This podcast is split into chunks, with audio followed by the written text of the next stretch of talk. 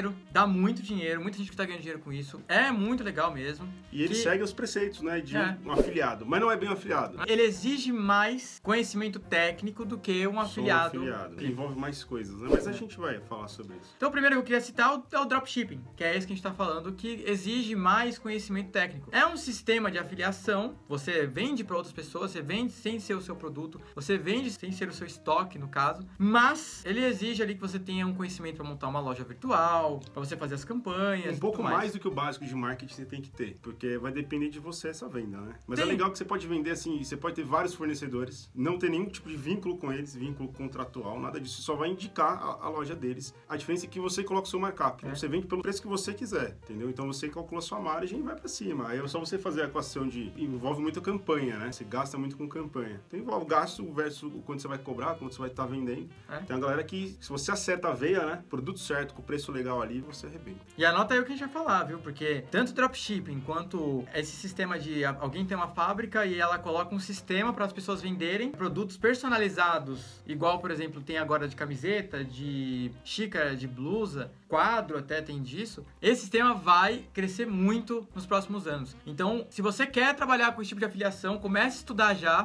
porque vai bombar muito e você pode surfar uma onda muito grande Sim, aí. Tem uma janela de oportunidade aí boa. Com certeza.